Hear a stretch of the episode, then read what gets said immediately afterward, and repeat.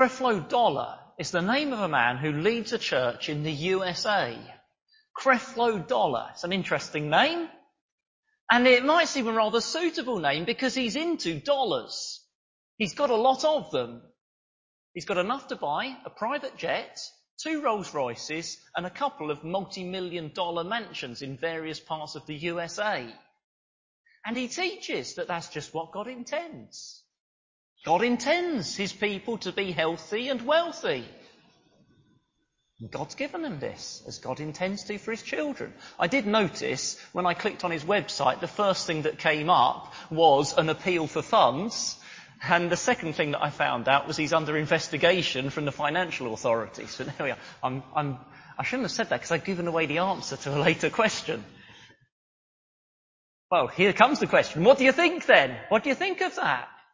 God intends his people to be healthy and wealthy. Do you believe Creflo Dollar? Or, when you have troubles, do you have zero expectation of God to do anything? Now, you can laugh at Creflo Dollar, but you, instead, you just have zero expectation of God. I've got troubles, but I don't expect God to do anything about them. Don't really expect His intervention in your life. Or are you somewhere between the two?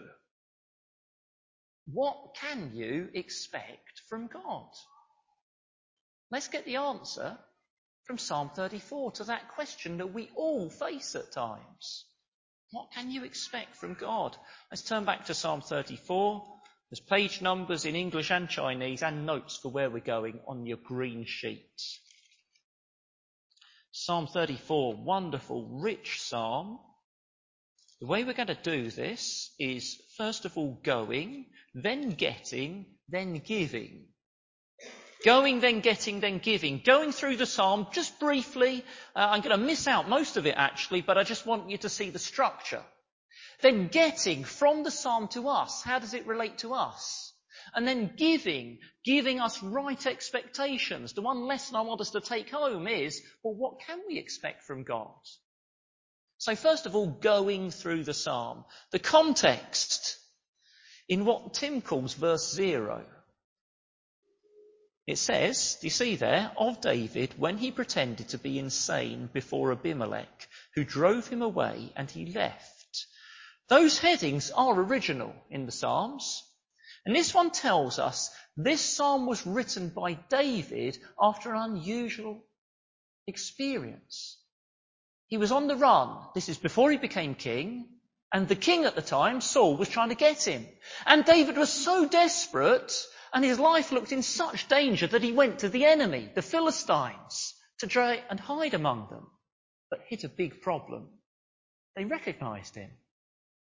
And they said to their king, oh, by the way, if you get a bit worried about why does it say it's King Abimelech, and when you read the history, it says it's King Achish. Well, it's a bit like, you know our late Queen's father, what was his name? Well, you might say George, but it wasn't. It was Bertie, wasn't it? But you see, those kings took the name George, even though the name was Bertie. The kings back then took the name Abimelech, but this one's name was Achish. Kings do that sort of thing. I just say that in case you get worried and think, oh, is the Bible accurate? Yes, it is very accurate.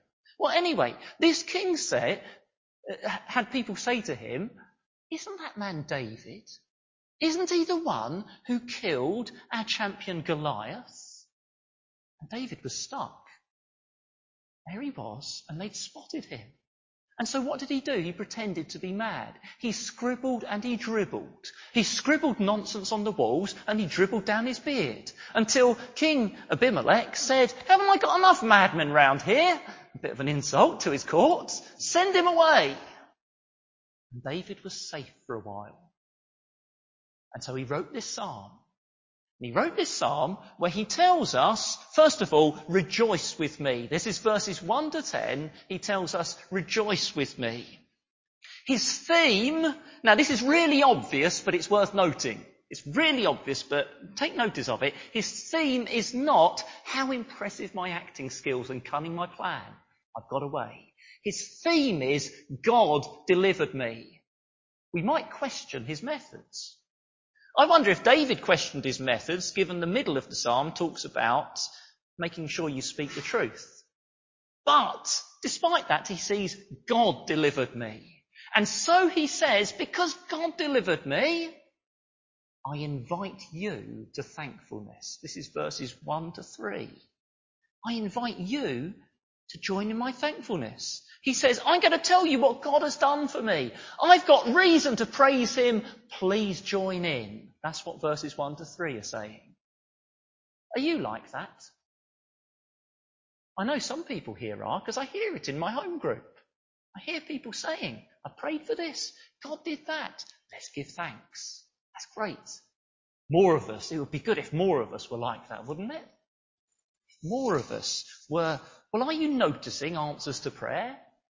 I hear the children this morning before church were told an old rhyme. Count your blessings, name them one by one. It will surprise you what the Lord has done. Do you know that rhyme? Have you done it?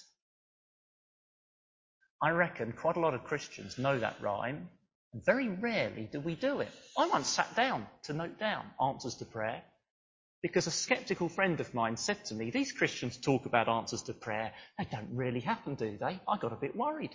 I thought, let's write a list. It did surprise me what the Lord has done. And then do you invite others to join in your thankfulness? Home group would be a good time to do that. David says, rejoice with me. I invite you to thankfulness. And then I invite you to trust. This is verses 4 to 7. Verses 4 to 7, I invite you to trust. Do you see what he's doing? Have a look at these verses. What he's doing is pretty straightforward. Verse 4, he says, look what God has done for me. Verses 5 to 7, he says, you can expect him to do that for you too. Do you see the pattern? Verse 4, it's me. I sought the Lord and he answered me. He delivered me from all my fears. And then it goes into those and they. Because he's saying this isn't just me. Here's a pattern for how God works. You can trust him to do similar for yourself. Imagine a charity food bank and you hear that many people are being given food and you're in need too and you think you'll go and get some. But what's the worry you have? Well, will they have any left for you? If lots of other people are getting it, will they have any left for you? I love it that with God that's never a worry. Do you ever think of this? Other people's answers to prayer or your previous answers to prayer don't mean you need to worry God might have run out or your quota might have been used up. No, instead, other people's answers to prayer and your past answers to prayer are always reasons to trust God for more. Let's have another old rhyme. How good is the God we adore, our faithful, unchangeable friend, and then it ends, we'll, what is it? We'll praise him for all that is past and trust him for all that's to come. And that's just what David is saying here. Look at my past and join in with praising God and trusting him for what's to come. But he says more. He said, I invite you to thankfulness. I invite you to join in with my trust and I invite you to taste. Verses 8 to 10. I invite you to taste. I wonder if you watch MasterChef. I don't like it. I find it quite annoying, but I have seen it a couple of times. If you don't know, it's a TV program where chefs compete. And Gregg Wallace is one of the judges. And he describes what they've cooked in enthusiastic tones, trying to get you to have an idea of what the food is like. He says, uh, these are quotes, that's, uh, that's like a chocolate tide crashing onto a beach. That's just an Aladdin's cave of pudding delights. Or, or things like the refreshing uh, tang of that lemon combined with the, the mellow taste of, I don't know, what tastes mellow? I couldn't be a Gregg Wallace. I haven't got, he, he's got this way with words. But whatever his words, you can't really know what that food is like until what? You taste it for yourself. David's got away with words. Oh, what good words he's had, verses 1 to 7. But here in verse 8 he's saying, you can't just take it from me. I can't even describe this to you. You've got to taste it for yourself. Can you imagine this? You've got to taste God for yourself. To taste God for yourself. Discover His goodness for yourself. Get to know Him for yourself. Cry out to him for yourself. Bring your troubles to him for yourself. You can't tell it just by listening to David's words. It almost sounds heretical as they're the words of the Bible. And you can trust them. But you have also got to taste God for yourself. Don't just hear from others about his goodness. Discover him for yourself. I said I'm only going through very briefly to give you just the structure. There's the first half. Verses 1 to 10 is rejoice with me. Verses 11 to 22 is learn from me. Now, I'd love to take you through these verses. There's so much to help you here, but I'm just going to point out. Now David says in verse 11, learn from me. Verse 11, come my children, listen to me. I will teach you the fear of the Lord. The tone changes. It becomes very much like Proverbs. It's just like Proverbs. David's theme here is fear God because everything is in his hands. It's not in your hands. It's not in the hands of the people who cause you trouble. Do you have them at school, at university, at work? Maybe even neighbours or maybe family even. Think of David. He, he looked like he was in the hands of people who caused him trouble. No, he says, no. It's not in, it's, it's not just circumstances and events either. It's all in God's hands. That is the theme of verse 15 onwards. It's all in God's hands. Verse 15. The eyes of the Lord are on the righteous, and his ears are attentive to their cry. The face of the Lord is against those who do evil, to cut off the memory of them from the earth. And the rest of the psalm is more on that subject. It's more on that subject. The subject is there are people God is watching over. And the picture is, I hope I'm not going to embarrass someone here, but the picture is Dave and Esther Fox on a Sunday morning watch them after church and they're right, they've got two little toddlers and their eyes are on their toddlers to see where they're going and their ears are open. I saw one of them fall over the other day and the father heard his crying and picked him up. And that's the picture in verse 15. But, verse 16, there are people God is against. And he's going to cut them off. Which are you? In case you'd switched off for a while, I will say that again. There are people that God is watching, like a mother watching her toddler. And there are people God is against and He's going to cut them off. Which are you? Well, there's so much in these verses. I, I, really enjoyed and benefited from going through them, and I prepared quite a bit more on them, but I have had to reluctantly cut it. Because my aim really isn't to go through the psalm. My aim really this evening is, is this one thing. What should we expect from God? So I hope I've given you enough to give you a structure of the psalm and even better to get you to go back to it yourself and look through for yourself. Wonderful psalm. But we've got to move from going through the psalm to getting from the psalm to us. Because I want to get across this one thing about expectations. So now, getting from the psalm to us. Here's an untrue story I've made up. Matt went to Cornwall on holiday. While he was there, he went out on a fishing trip in a boat into the Atlantic.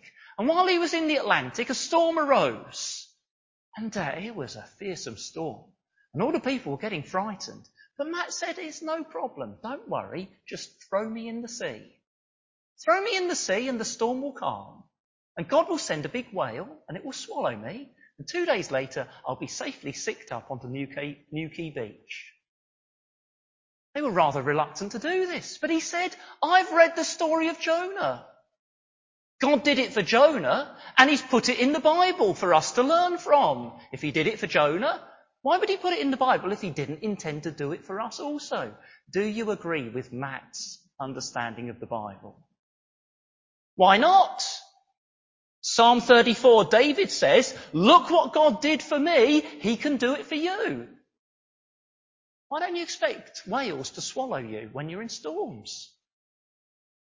Do you see my point I'm getting at? What, how do we get from David in Psalm 34 to us? Because David says, he did it for me, you can expect similar for you. But David was a king thousands of years ago with personal promises from God. How do we get from David to us?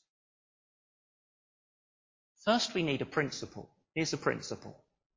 David in the Psalms nearly always represents Christ. There's the principle. David in the Psalms nearly always represents Christ. The New Testament writers quote the Psalms a lot, and they nearly always take David as being a picture of Jesus. It seems to be their default position. David in the Psalms is a picture of Jesus unless we've got reason to think otherwise. Like when David's saying he's committed adultery. Well, that's not Jesus.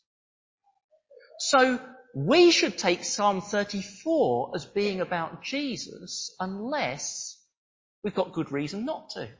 Let's have a look. Does Jesus fit? What about verse 4? I sought the Lord and he answered me. He delivered me from all my fears. Does, does that fit Jesus? Do you remember the Garden of Gethsemane? Jesus feared and he sought the Lord and he was answered. How? Verse 19. There's many examples in this psalm, but I'm just picking one. Verse 19 of how he was answered. A righteous man may have many troubles, but the Lord delivers him from them all. Does Jesus fit that? A righteous man? None more so.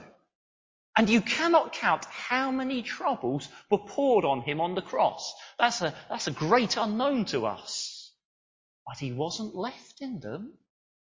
His father delivered him from them, raised him up from the grave. Verse 15.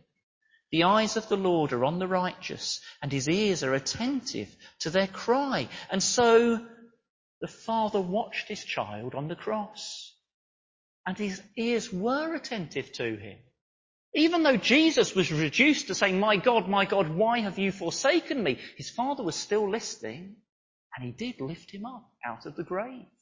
He didn't let his body decay. Jesus fits this psalm.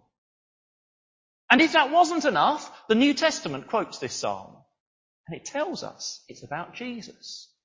You see, the religious leaders didn't want dead bodies hanging on crosses on the Sabbath day.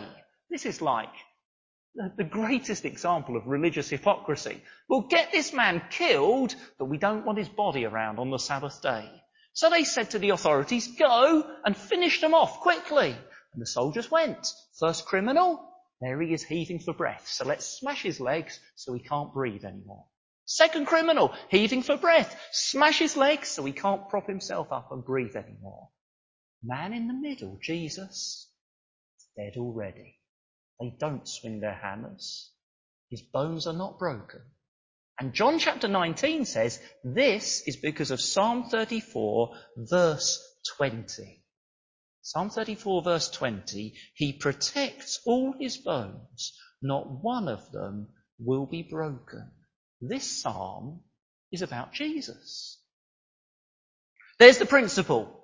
The psalm's about Jesus. That gives us a priority, and the priority is a simple one. You need to be in Christ. You need to be in Christ. Because this psalm is all about Him, it's only about, it's only in Him that it applies to us. This psalm is only about you if you are in Christ, because it's about Him. Sometimes I take the funeral of an unbeliever, and I regard that as a great privilege to take the funeral of anyone made in God's image. But it is difficult. And sometimes unbelieving family members expect me to have some soothing words for them from the Bible. Can I have soothing words for them from the Bible? Well, the Bible is full of comfort.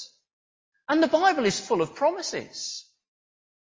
But I also have to notice this, that it all comes through Jesus. And it's all to those who are in Jesus Christ, who belong to Him.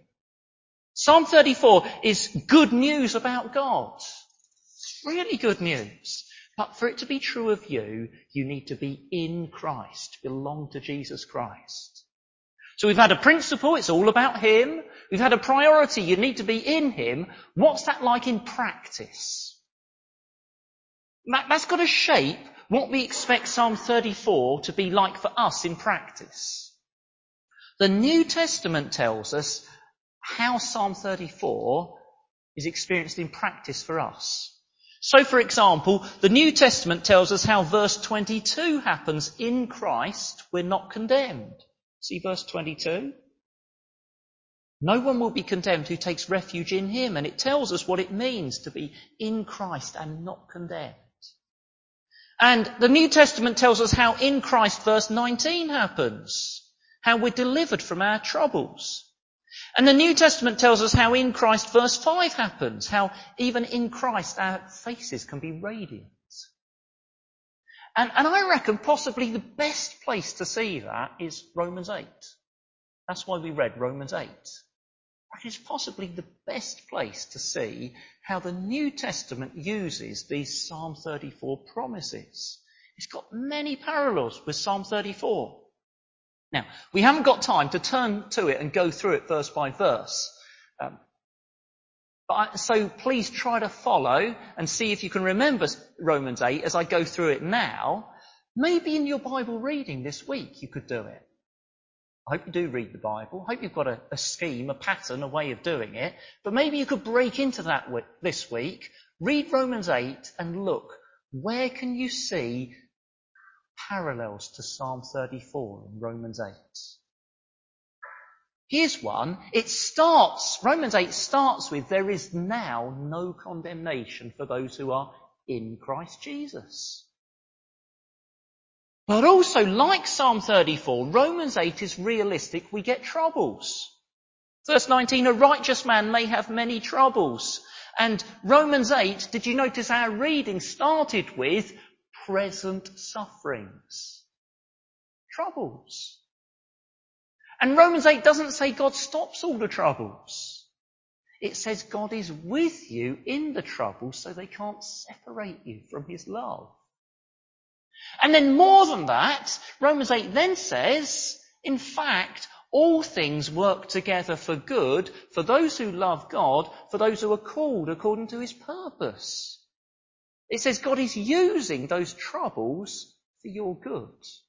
He's using those troubles to work out his purpose, which is to make you like Jesus Christ, his son, to shape your character. And so it then says, in all these troubles, you are more than a conqueror. You don't just get through them, they are turned around into your good. And so it says, as uh, our prayer began with earlier, he who did not spare his own son, but gave him up for us all, how will he not freely with him give us all things? In this life, God will give you all you need. Verse 9, those who fear him lack nothing. The lions may go, grow weak and hungry. Children, have you been to, what's the place called in Nottingham? Wollaton Hall. Good place to go. It used to be free. They started charging. That's a blow, isn't it? Because it's a good place to, to go on a rainy day and look at. They've got there a stuffed lion. Look at its claws. Look at its teeth. You can get right up close. How powerful it is. But even lions grow weak and hungry when the rains haven't come for a long time. But, verse 10, those who seek the Lord lack no good thing. He's given his son. He'll give you all. It doesn't say that you want. It doesn't say two Rolls Royces, a jet and two multi-million dollar mansions in America. He'll give you all that is needed for something better to make you like Christ and to take you to glory. To get you to the goal. And what does Romans 8 say the goal is? Where is he taking us? Glory revealed in you. That's what it says.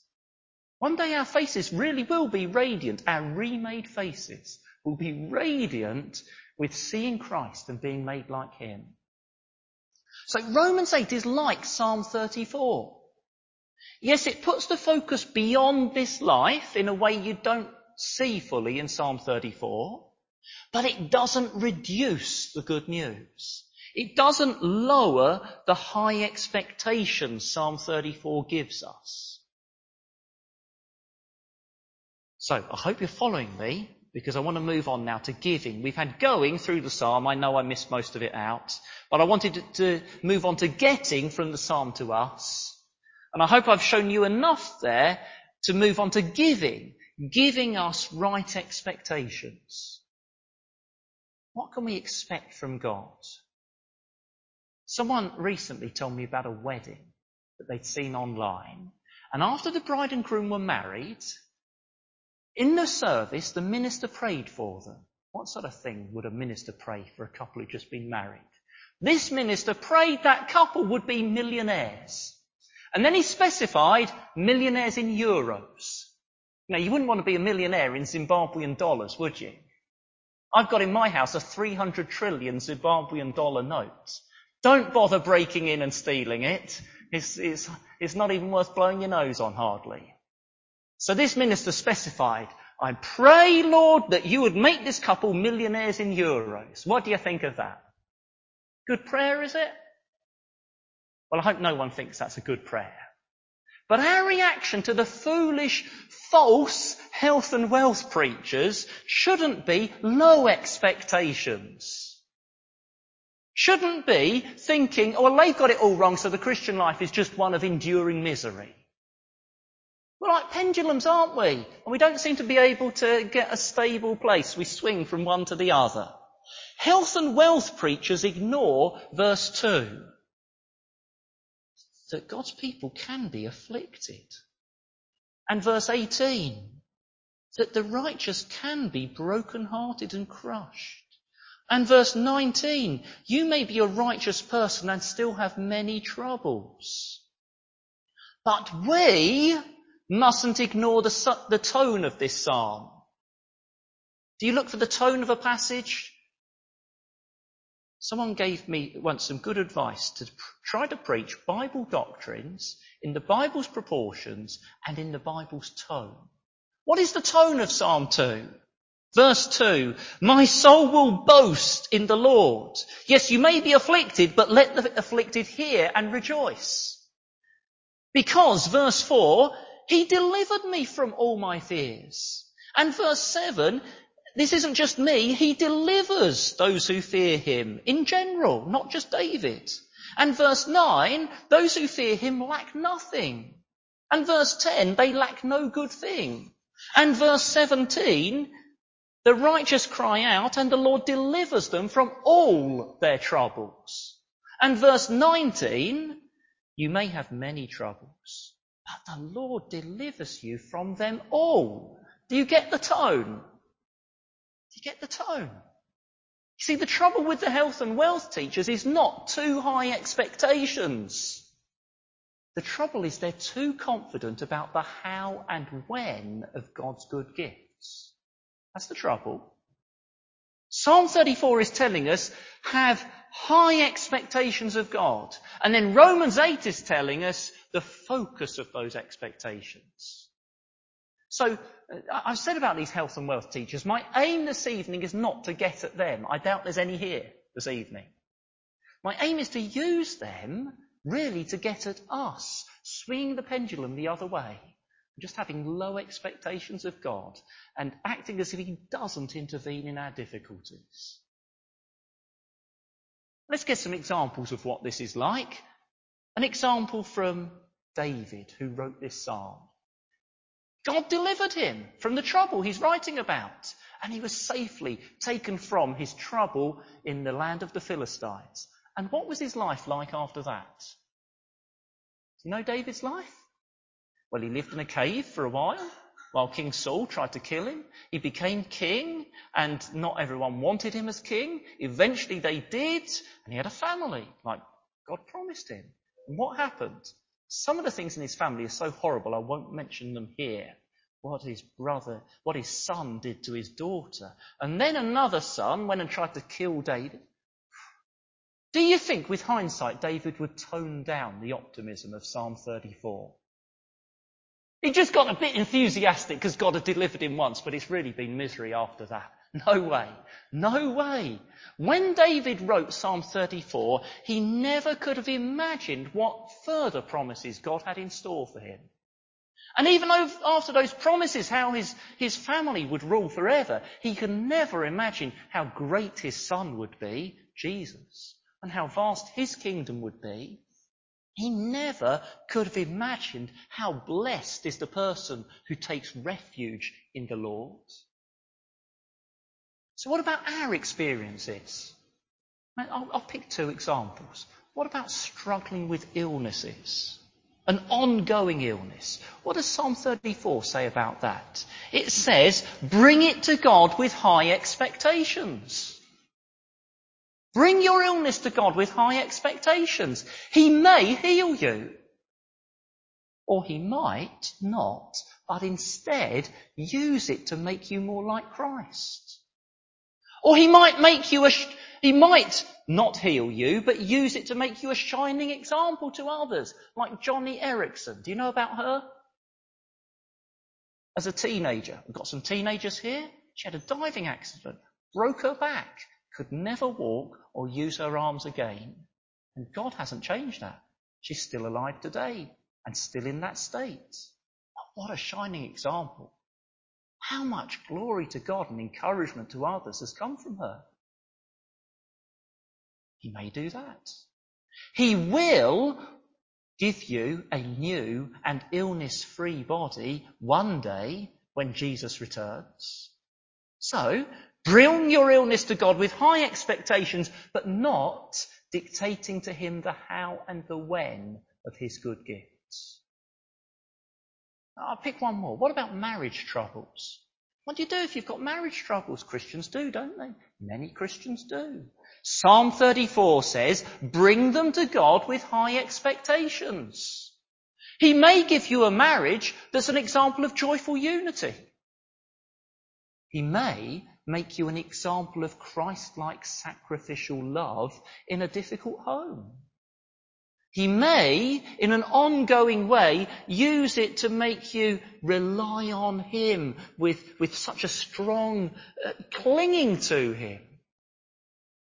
He will one day give you the joy of experiencing being perfectly united to Christ forever. He will not just ignore your cry or find it too difficult to bring anything good out of it.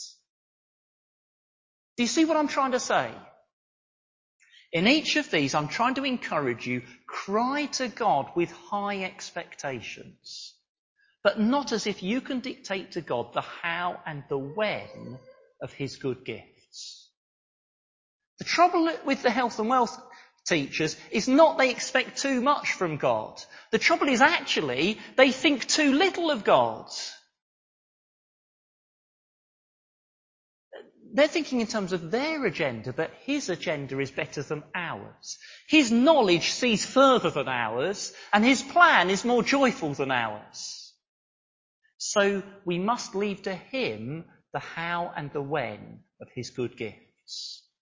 But we must bring to him our needs with high expectations. And, verse 8, taste and see that the Lord is good. Blessed is the person who takes refuge in him.